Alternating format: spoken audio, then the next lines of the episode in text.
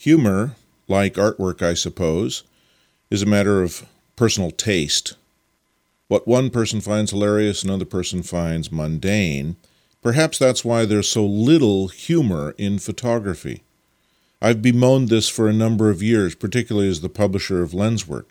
We see very, very few photographs submitted to us that are funny. But humor is everywhere else in culture. There are funny songs. Al Yankovic comes to mind. There are funny television shows, Saturday Night Live, sitcoms, etc., funny novels, funny jokes. Humor is everywhere.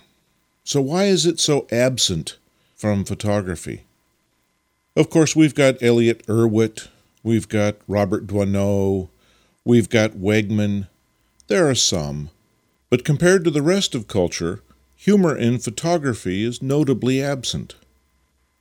It's not that photography makes pictures of things that are real, because life is funny and life is real. So why isn't there more humor? It's an odd thing, I'm not sure. Maybe it's because photography doesn't have the ability to deliver a punchline very well.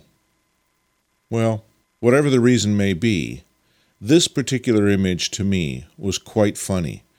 Because when I saw this saddle hanging by this rope in storage, for some reason it just looked like it was being hung in the death sentence sense of the word.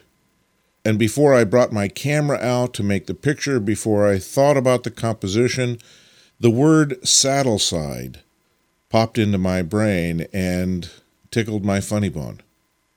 So this image exists for no other reason than personally, I thought it was funny.